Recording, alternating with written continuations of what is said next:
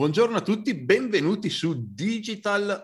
B... No, come, no, come che l'abbiamo chiamato? Oh, Digital Stavo per dire il podcast di, dell'altro podcast che facevo una volta con Adriano. Eh, oggi abbiamo anticipato di un'ora la registrazione e sei già rincoglionito. Sì, riparto, riparto. Buongiorno a tutti, benvenuti a Digital News il podcast con le news della settimana. Ciao Alessandro, sempre qui con me. Ciao Stefano. Quest'oggi stiamo registrando un'ora in anticipo questo podcast perché, dillo tu Alessandro, cosa sta succedendo? Perché alle 11 abbiamo una chiamata niente un po' di meno che con Facebook. Comunque ci hanno chiamato, vogliono fare un paio di chiacchiere sul nostro account pubblicitario e cose di questo tipo. Vediamo nello specifico di cosa si tratterà. Te mi stavi parlando di una cosa a proposito, no? Sì, che prima del podcast, prima di iniziare la, reg- la registrazione, ne stava un attimo parlando, ho detto un attimo, un attimo, a questo punto parliamone nel podcast. Che già prima che avessi Active Powered avevo quest'altra azienda che facevo tanta pubblicità su Facebook e già me l'avevano assegnato uno e sinceramente o hanno cambiato il programma o è veramente una cosa più inutile che altro, è più una perdita di tempo che altro, perché assegnato uno, sì, ti diceva le cose base che cerchi su Google e lo trovi in un articolo gratuito, in buona sostanza. Cose avanzate, sì, un paio di cose me le aveva dette, però poi quando sono andato a chiedere di cose veramente un pochino serie o di andare un pochino oltre il quei quattro consigli che mi aveva dato, calma piatta. Mm. E poi, è, poi a un certo punto non so se è stato licenziato se ne è andato lui, ha segnato un altro, mi manda l'email. Ah sì, vediamo, ci sono il tuo nuovo consulente. Eh, credo di aver fatto tipo una riunione con questa persona qui che era una, una ragazza poi ho, avevo qualche domanda, gli ho mandato un'email con qualche domanda, sparita. Dopo un po', indirizzo email disattivato. Dopo ancora un po', un bel po', ah, sono quest'altra persona che se n'è andata, questo, questo secondo consulente, già il terzo che mi assegnano. Dico, buono, avevo queste domande, se mi puoi rispondere tu, sparito, anche il terzo e da lì basta, mai più sentito niente da loro. Mi hanno ricontattato ridicendomi, ah guarda, ah, sei stato selezionato per eh, sta roba qui, il consulente Facebook, ads, robe così. Dico sì, ma io ce l'avevo già un consulente, cosa è successo a quest'altro consulente? Spariti di nuovo. E quindi dico, boh, e poi mi hanno mandato anche altre email dicendo, ah sì, sei stato selezionato, li ho ignorati perché a questo punto, dico, cioè, mi fate perdere tempo. Eh, questo con, una, con, un account e con un'azienda diversa da Active Powered. Quindi magari adesso con Active c'è qualcuno di... cioè stanno rendendo un minimo più serio questo programma, ma la mia esperienza che, che ho avuto anni fa veramente pessima. Diciamo che sei il fautore del licenziamento di un bel po' di consulenti, forse. Sì, no, una volta ho fatto licenziare qualcuno, For- forse era proprio Facebook. Non so se era Facebook, che era o Facebook o qualcos'altro, che avevo un consulente, gli avevo fatto qualche domanda che diciamo un po' più in là, mi aveva dato una risposta, diciamo che non era proprio pubblica. A un certo punto è arrivato il suo supervisore che fa, ah, questa risposta non, eh, eh, non te la doveva dare eh, perché in teoria non, era pubblica, erano solo cose interne. Abbiamo fatto una review di tutto, di, di, della, di, insomma, del dei suoi operato. clienti, del suo operato. E adesso è questo nuovo consulente. Ah, ok. L'hanno licenziato. non mi ricordo se era Facebook o qualcos'altro, sinceramente, ma da qualche parte è successo dico, oh, ops. E eh, vabbè, ora ti farò sapere come andrà con questo quoziente, c'ho la call fra 45 minuti, quindi vediamo, vediamo se hanno cambiato qualcosa, se hanno migliorato, lo scopriremo. Ma in italiano questi? Perché sì, sì. è un ad account che io ho impostato in lingua inglese, perché cioè, per me inglese e italiano sono la stessa cosa, però per un'azienda spagnola. Tipo no. Google mi contatta in spagnolo. No, no, a me mi hanno chiamato, hanno chiamato direttamente me perché avranno visto che sono quello che lo usa di più o comunque non lo so perché hanno chiamato me nello specifico tra tutti quelli che siamo dentro l'Ads Manager, e, um, italiano, comunicazione in italiano e tutto il resto. Anch'io ho la, il business manager in inglese, cioè io, anche Facebook stesso io ce l'ho in inglese. Eh, però mi hanno contattato in italiano, sarà perché hanno visto che sono italiano, che abito in Italia, che ne so, o hanno visto il sito in italiano perché avevano detto che avevano fatto un'analisi del sito prima e delle campagne, quindi già alla prima chiamata quando per prenotare questa riunione di oggi mi avevano già detto che avevano visto che tipo di campagne stavamo facendo, che tipo di, ehm, di sito avevamo, di cosa ci occupavamo, insomma, sapevano un po' tutto. Quindi presumo che da lì abbiano un po' capito qual era la lingua di assegnazione e ce l'hanno in italiano. Cioè la tizia l'hanno chiamata in italiano e oggi anche le mail di reminder alle chiamate sono tutte in italiano. Ah, ok, allora magari hanno fatto qualche passo avanti. Te lo saprò dire pomeriggio in riunione dopo la prima call. Sì, sì, ma la prima call magari va bene a prescindere. Aspettiamo fra qualche mese ah, e vediamo se quella... poi segue alla prima call. Vediamo, vediamo, vediamo. Ok, visto che fra poco c'hai la tua bella riunione, sparami subito la prima news. Prima news, una cosa fighissima che ogni volta mi fa venire voglia di, di, di, trasferirmi negli USA quando ci sono notizie di questo tipo. Il governo americano offre borse di studio per attirare talenti del mondo tech.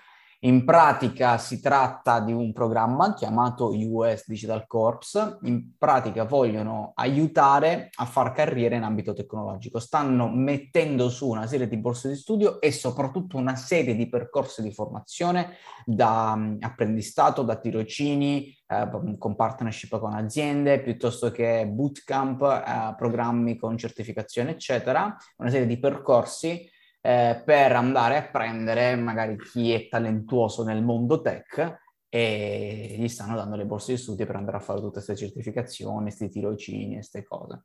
Una figonata eh, che, boh, non so se mai cose di questo tipo in Italia saranno fatte.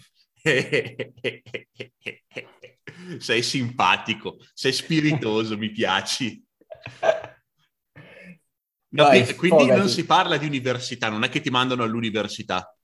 No, no, no, parlano proprio di, eh, tra virgolette, proprio scritto qui sul, su, sull'articolo in inglese, eh, Alternative Training Pathways, quindi fondamentalmente percorsi di pratica alternativa eh, come apprendistato, tirocini, bootcamp, programmi certificati, eccetera, in ambito tech.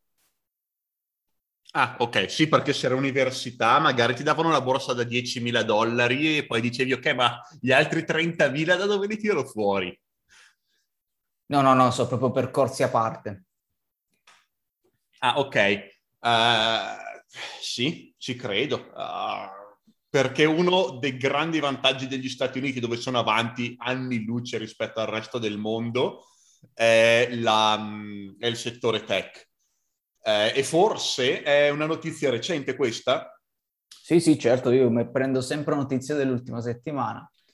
Allora, può essere una risposta a, alla cosa totalmente contraria che sta facendo la Cina. Perché la Cina sta chiudendo tutte le aziende tech. Praticamente avere una startup tech in Cina è quasi illegale adesso. Ce l'hai questa, ce l'hai queste news? Eh, le due no, sulla Cina io ho l'illegalità di chi gioca, che ha rimbalzato ovunque, in, che è la prossima news, la seconda news. Ah, te la okay. dico adesso, magari la mettiamo nel calderone. Eh, la Cina stabilisce che i minorenni non potranno dedicare più di tre ore a settimana ai videogiochi. Praticamente soltanto... In buona sostanza sono illegali. Sì, soltanto venerdì, sabato e domenica ci possono giocare dalle 20 alle 21 per chi ha meno di 18 anni. Questa notizia è rimbalzato praticamente ovunque e in questa settimana l'ho messa qui. Sul fatto che stanno chiudendo le start-up in Cina non ne sapevo niente, anche perché comunque sta, cioè, aziende tech in Cina proliferano.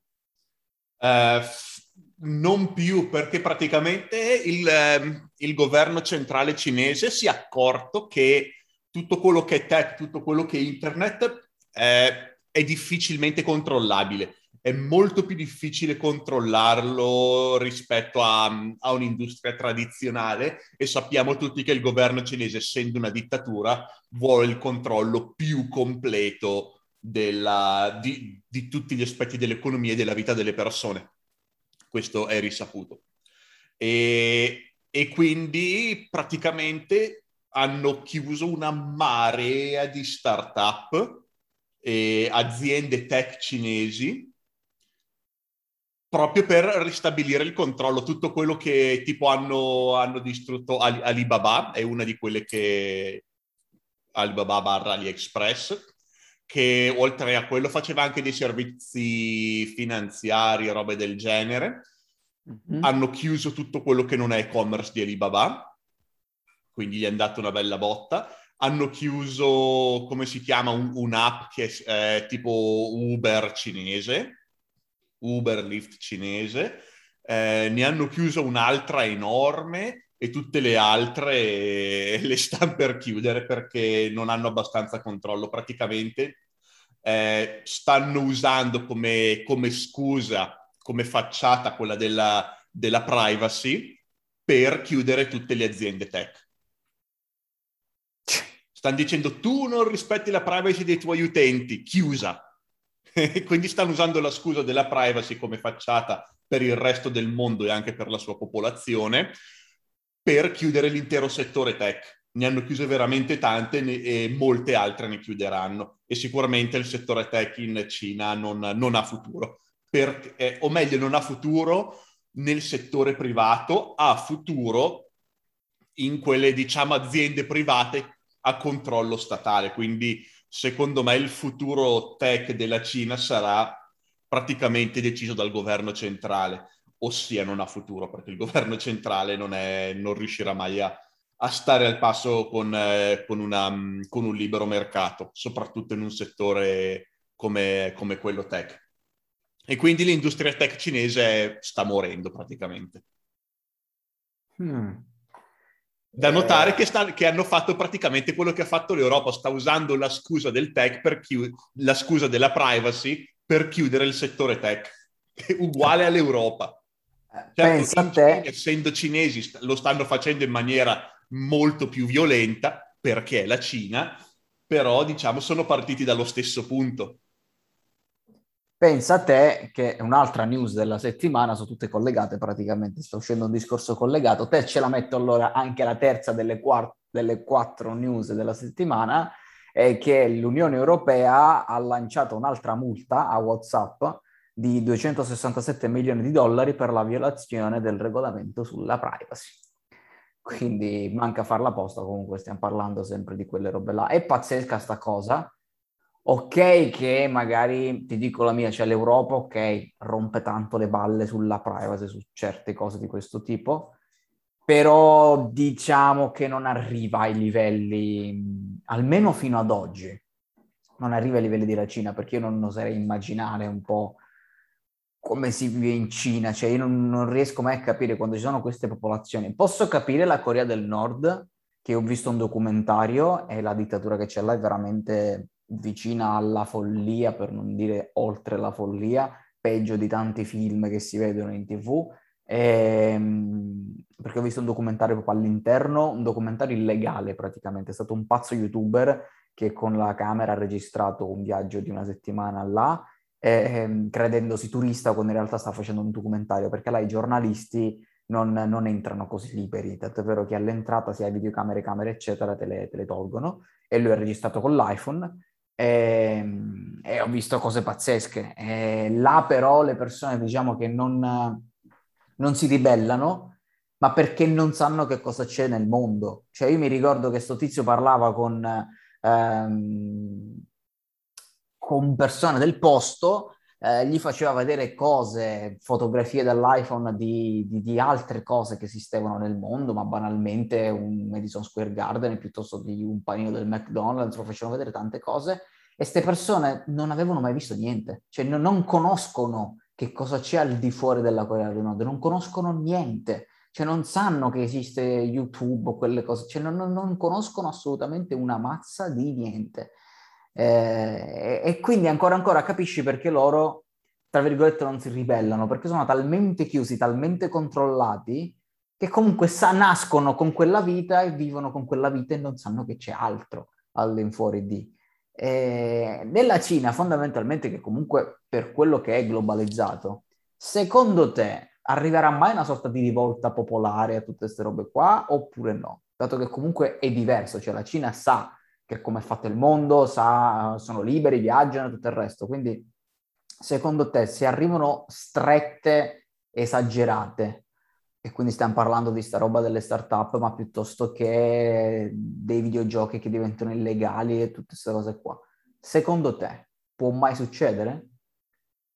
Eh, allora, per quanto riguarda la politica economica cinese, per quanto riguarda l'economia della Cina, io sono convinto, così come altri studiosi molto più intelligenti di me, che la Cina non può continuare così a livello economico, perché una, mm, una dittatura eh, con un governo centrale non riuscirà mai a raggiungere i livelli di benessere di un paese occidentale con un mercato libero.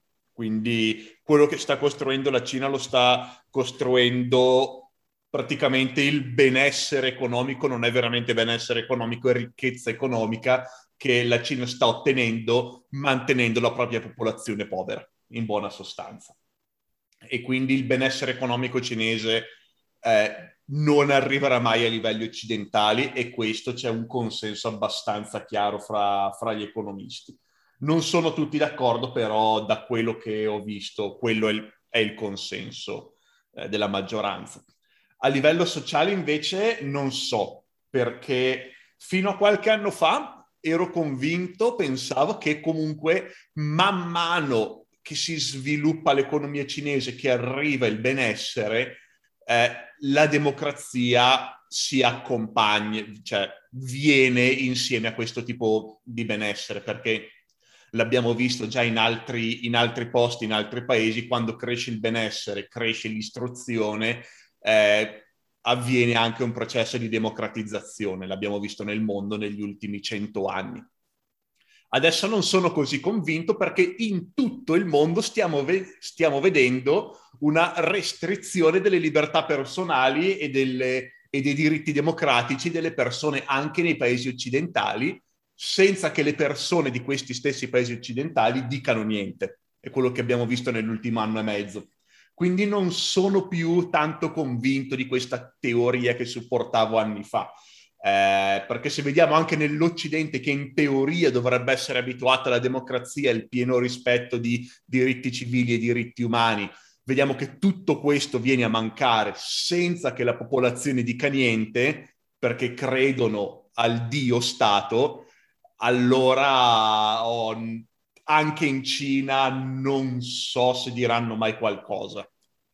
Perché se lo Stato ti indottrina, allora e, e dici no, lo Stato lo sta facendo per il mio bene, la popolazione resta contenta anche se viene privata di certe libertà che a noi sembrano scontate. Ma consideriamo che adesso noi stessi in Europa non abbiamo delle libertà che due anni fa erano considerate scontate e di rivolte non è che ce ne siano state granché. In certi posti sì, però non c'è, non c'è stato granché e quindi ho, diciamo che ho cambiato idea su questo negli ultimi due anni. Hmm. E sinceramente, come ti dicevo, manca a fare la posta prima del, de, comunque del podcast, ne parlavamo un po', anch'io sto cambiando idea su certe cose, perché certe volte mi fermo e mi metto a pensare come veramente eh, stiamo vivendo in una realtà che adesso ci sembra normale, che se due anni fa ci raccontavano questa realtà, non ci avremmo mai creduto, perché invece piano piano ci hanno portato a una realtà che se uno si ferma un attimo, ragiona e dice guarda ma due anni fa dove eravamo, come vivevamo, come viviamo oggi, che tipo di leggi ci sono, che cosa stanno pensando di fare, eccetera, eccetera, cioè tu dici ma ti fermi un attimo e dici ma qua siamo totalmente alla follia più totale però effettivamente piano piano ti ci stanno abituando, ti ci stanno manipolando, ti ci stanno portando senza che te, anzi addirittura ti trovi le fazioni che sono super pro e super fan di determinati accorgimenti che stanno prendendo. Quindi ti fermi ed effettivamente dici porca miseria. Sì, perché la gente crede a quello che gli dice il telegiornale, crede a quello che gli dice il, il suo politico preferito, che è una cosa allucinante, c'è la gente che ancora crede ai, ai politici e, e, non si fermano a pensare, alt, ma in teoria i diritti umani non sono per definizione inalienabili, non si fermano a pensare questa cosa qui. Eh, vabbè, eh, fatto sta che purtroppo viviamo in questo mondo e non so, sono sincero, adesso non so quali saranno gli sviluppi, cioè io non so dove ci ritroveremo da qui a un anno, da qui a sei mesi, da qui a due anni. E inizio a preoccuparmi, questa è una cosa che dicevo anche a, dei, a degli amici nel weekend, eh, inizio a preoccuparmi perché non so quando e se ritorneremo a quella che per noi era la normalità, ma che per oggi è un ricordo, proprio a 360 gradi. Io a questo punto non so se, se ci ritorneremo, sinceramente inizio ad avere i miei dubbi. Allora, io lo dico da sempre, non torneremo mai a un livello di libertà civili libertà personali come c'erano nel 2019. Non ci ritorneremo mai. Bisogna, quello, la domanda è quanto ci si avvicina, magari si arriva vicini con giusto qualche libertà in meno, magari no, magari si, questo è il livello massimo di libertà che avremo da qui in avanti, quello che abbiamo oggi visto che, visto che più che altro c'è il precedente. Eh, c'è il precedente che adesso i politici, i governi sanno che se mettono abbastanza paura alle persone e lo giustificano abbastanza bene, a prescindere dalla legittimità della scusa che usano, che in questo caso no, non è stata legittima, eh, possono togliere i, eh, una serie di diritti umani alle persone senza che le persone si lamentino. Si possono cancellare lezioni, si possono eh, restringere i, i, il diritto di assembramento, che è un diritto umano fondamentale, ehm, possono togliere tutti questi diritti senza che le persone dicano niente. E quindi in futuro sicuramente una cosa che verrà ancora usata. Quindi un governo dirà per il tuo bene ti tolgo dei diritti umani e in tutto il mondo è una scusa che verrà usata e verrà usata sempre di più e sempre con meno giustificazione, perché i governi sapranno che possono farlo, perché c'è un precedente adesso. Fino adesso non c'è mai stato un precedente, quindi non è mai stato fatto, adesso verrà fatto sempre di più. Hmm, appunto. E questo è che ho, quello che ho iniziato a, nella mia mente ha iniziato a prendere forma perché effettivamente è quello che penso anch'io, cioè mh, ad oggi secondo me non ci sono i presupposti per continuare con questa via, però la stanno facendo continuare e continuerà. E quindi mi preoccupa quello che succederà e, e boh, e non so se ci saranno o meno rivolte o chissà che cosa, però insomma vediamo che succede, però anch'io la penso effettivamente in toto come te perché più passano i mesi inizialmente se me l'avessero detto toi nei primi 2020, ancora ancora l'estate scorsa avrei detto nah, nah, più passano i mesi più mi si forma chiara una realtà, un qualcosa che non mi sconfinfera. Cioè, non lo so, però vabbè, eh, le, questa è la realtà che ci ritroveremo ad affrontare e come sempre ci dovremo adattare perché chi si adatta al cambiamento vince. E, e, nello specifico, a proposito di cambiamento e ritornando anche al topic principale, gli USA si stanno adattando in contrapposizione a questo punto alla Cina eh, del mondo tech, mentre la Cina si chiude, si chiude sempre di più, il governo USA invece si apre, si apre di più. Beh, governo, Dicono... ricorda sia il governo cinese che il governo europeo si stanno chiudendo sempre di più al settore tech. Anche, Perché, anche per la multa di WhatsApp c'è da considerare che questo si sa da, diciamo, da, da tanti anni, sono tanti anni che si sa che l'Unione Europea met- crea delle leggi ad hoc per poi multare tech, le, le, aziende tech um, eh, americane, perché creano delle leggi che sono impossibili da rispettare, perché non esiste una tecnologia per rispettare queste leggi, e poi fanno le multe. Cioè, si sa da, da sempre che, da sempre no, ma da diversi anni che che fanno così per far cassa. Cioè è, è, mm, è una cosa risaputa, diciamo, nel settore. E vediamo che succede perché, ripeto, io come ho detto all'inizio del podcast, mm, quando leggo queste cose mi piacerebbe prendere un aereo di sola andata e cambiare totalmente stato. E, è una figata perché comunque, concludendo anche questa news, ehm, hanno fatto questo programma di, chiamali master, percorsi professionalizzanti, chiamali come vuoi, grazie alla riunione che c'è stata con Google, con uh, Facebook, eccetera, che, di cui avevamo anche parlato un, un paio di settimane fa, non ricordo, o, che oltre a quelle che sono le iniziative di cyber security, eccetera, che hanno preso in collaborazione con questi big, hanno anche chiesto, Biden e compagnia bella, hanno anche chiesto uh, consigli su questo mondo. Infatti si dice che questo programma sia partito da questa, tra virgolette, consulenza, riunione con um, Facebook, Google e compagnia bella. Mm, stavo pensando, tor- saltando all'altra notizia della, della Cina dei videogiochi, mm-hmm. è molto confusionario que- questo podcast, saltiamo da una roba all'altra. Stavo pensando, ma cosa... Cioè, che fine farà il settore degli e-sports in Cina? Perché la Cina è, diciamo, non è fortissima, ma è abbastanza comunque in certi sport si piazza bene, quindi sport uh, di videogiochi, praticamente tornei di videogiochi che magari la gente non lo sa, però girano decine di milioni di dollari l'anno sui tornei di videogiochi. È un... Or- ormai ci sono proprio professionisti che lo sì, fanno sì, ci sono professionisti, ma da sempre io, io seguo il, il primissimo e-sport dove c'erano professionisti, lo seguo da non da sempre, ma da, da più di un decennio da molto prima che, che, mm, che, il pubblico generale sapesse queste cose. E comunque la Cina, mh, mm, diciamo, non è a livello di altri paesi come Corea del Sud, però insomma si piazza abbastanza bene. Si piazza meglio del Giappone per dire, e quindi mi chiedo che fine faranno gli sport, perché se i videogiochi diventano illegali, anche gli sport cinesi non, cioè, dubito che continueranno ad esistere. Allora, continueranno ad esistere, però sicuramente... Eh, sì, ma se non ti puoi allenare, se ti puoi allenare esatto. allora, tre ore... pratica... Allora, due cose. Uno, se ti puoi allenare tre ore a settimana, di sicuro non vai a battere persone che si allenano dieci ore al giorno.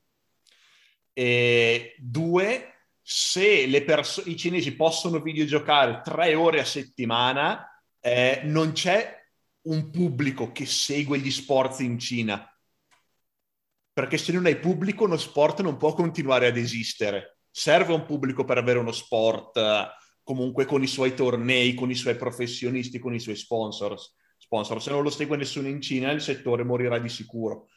E, e considerato, e, e, considerato appunto che la Cina il governo centrale investe un sacco di soldi per gli sport, tra virgolette, tradizionali, gli sport si collocano lì in mezzo, perché da una parte la Cina dice i videogiochi sono, sono vietati da adesso in poi, dall'altra la Cina investe tantissimo nel, nei propri programmi sportivi, cioè nel senso loro prendono, vanno dalle famiglie e dicono tu bambino, tu sei bravo a, a, giocare a ping pong, sì, bene, per i prossimi 15 anni tu, tu vieni con me. Quindi separano i bambini dalle famiglie per farli entrare in questi programmi per diventare professionisti. Cioè, e, e, e, quindi ci stanno dedicando parecchio eh, per il prestigio internazionale. Quindi gli sport sono lì in mezzo, quindi sì o no? Loro non credo, come ti stavo dicendo, che comunque moriranno a livello diretto, ma indirettamente sì, perché secondo me, allora loro hanno messo questo blocco per chi ha meno di 18 anni. Dai 18 anni in poi fai quello che ti pare, come ti pare e quando ti pare. Eh, però c'è un problema, cioè se le persone, comunque i giovani, sono quelli che se devono arrivare agli sport, è durante l'adolescenza che si creano il talento e la bravura, pe- che poi dopo, già a 16, 17, 18 in su, poi ti porta magari negli sport, eccetera. Se no, negli sports eh, devi, essere, devi partire da veramente giovane. Io Appunto. mi ricordo quando seguivo tor- questi tornei, che seguo ancora adesso perché ci sono ancora di, di sport, nella, l'equivalente StarCraft, il primo, okay. non il secondo. E cioè, mi ricordo che nell'equivalente della serie A coreana di questo videogioco c'era una volta un giocatore che è entrato a 12 anni. Quindi sì, son, sì. sono giovani. Sono quelle l'età. In genere a 15-16 anni, se non sei lì in Serie A o per entrare in Serie A, diciamo che non, non arriverai mai ad alti livelli nella top 10, non ci arriverai. Esatto, per quello dico che direttamente non lo chiudono perché dicono vabbè li possiamo continuare a fare maggiorenni eccetera eccetera, però lato pratico li, li, mandi a fanculo perché comunque tre ore a settimana per quanto talentuoso sei, cioè chi arriva poi a fare e-sports non, non ce la farà mai da, nel, nell'età giusta in cui uno si spacca con quelle cose e non ti ci spacchi. Sì, ma anche nel calcio per dire, cioè nel calcio dici i giocatori migliori che arrivano in Serie A uh, o uh, nella nazionale, quanti anni hanno? V- partono dai 20-21 fino ai 27-28, però se inizi a giocare a 18 anni non hai speranza in 5 anni di arrivare a giocare per la Juve. Esatto. Cioè devi partire a 6 anni e fare 15 anni a giocare a calcio per arrivare a quei livelli. Esatto, è un peccato perché, ripeto, quando vedo queste cose, questi limiti, cioè, per... Io no, non sopporto quelli che sono gli obblighi, i divieti di una determinata cosa. Ok, i, i videogiochi addirittura era uscita una notizia che non ho inserito, che ehm, i soldi che girano dei videogiochi a livello mondiale, praticamente non mi ricordo le cifre, ma li paragonavano ai fatturati delle big tech, eccetera, cioè sono una cosa spaventosa, cioè sì, girano sì. più soldi nei videogiochi che in chissà quale altro business, attività, eccetera. Un sì, mercato forse il più ricco al momento, credo. È il settore dei videogiochi in totale mettendo insieme tutte più grandi di Hollywood. Esatto, quindi fondamentalmente ad oggi è un mercato estremamente gigantesco Capisco che magari può portare dipendenze, può portare problemi magari ai più giovani, quindi magari può portare a un impoverimento di tanti cervelli, perché purtroppo il problema esiste, no? Certe persone che si bruciano il cervello con i videogiochi, certe persone, certi giovani che smettono di studiare o comunque poi sono dei caproni a vita, perché non tutti poi arrivano agli sport o a fare io youtuber super ricco grazie ai videogiochi. E quindi è un problema. Ci sono dei lati negativi che sono un problema. Però io non sopporto quando un problema viene risolto con del divieto. Cioè è come dire i coltelli uccidono, togliamo i coltelli dalle cucine. Cioè, ma porca miseria. Mi stai dicendo, no, secondo me non è un problema dei videogiochi. Dici, eh, si bruciano il cervello, ci sono quelli che poi non studiano, eccetera. Sì, ma alt. Ma andiamo a vedere, perché le persone che diventano dipendenti dai videogiochi e poi non studiano, eccetera, eccetera, cioè, se non esistono i videogiochi, sono le persone che vanno, che vanno fuori e stanno fuori al parchetto tutto, tutto il giorno a bere e a fumare. Anche. Cioè, Ma dico, vuoi fare una fai cosa, una cosa piuttosto che un'altra. Investi in educazione, in programmi, in che cacchio ne so. Cioè, il divieto è una cosa che veramente non sopporto nella maniera più assoluta, perché comunque siamo d'accordo io e te, siamo simili sul valore della libertà e io i divieti non li sopporto e non c'è un cacchio da fare. E quindi mi dispiace un sacco vedere che il mondo invece va verso queste cose. E eh, devi andare veramente negli Stati Uniti, che è l'unico paese dove veramente la libertà individuale è, è molto importante. Quasi quasi, vediamo come si evolve il mondo. Detto questo, che io fra 15 minuti ce l'ho call col tizio di Facebook, l'ultima news della settimana è di, diciamo forse una flash news, anche se penso che qualcosa da dire ce l'hai. Parliamo di LinkedIn che lancia Office Hours per lo sviluppo professionale in tempo reale. In pratica uh, esiste già LinkedIn Learning, quindi comunque quella zona, la piattaforma di corsi online del social network comunque di, di LinkedIn, che permette appunto, dato che il mondo del lavoro, cercare di professionalizzarsi, eccetera. Bene, da questo momento in poi si possono creare veri e propri eventi in tempi reali, quindi eh, quelli che sono gli insegnanti piuttosto che i recruiter, chi, chi ha intenzione di andare a fare eh, formazione, formazione al personale piuttosto che formazione per chi vuole cercare lavoro, insomma seminari e cose di questo tipo, adesso può farli con eventi live dal vivo, con una vera e propria piattaforma per interagire in tempo reale, eh, eccetera, eccetera. Quindi hanno introdotto una cosa che comunque esiste già ovunque, però su LinkedIn diciamo che ci sta perché la bellezza di LinkedIn non ho mai capito perché non l'hanno cavalcata molto e che loro sono riconosciuti un po' come il centro del social dedicato al lavoro e bla bla bla,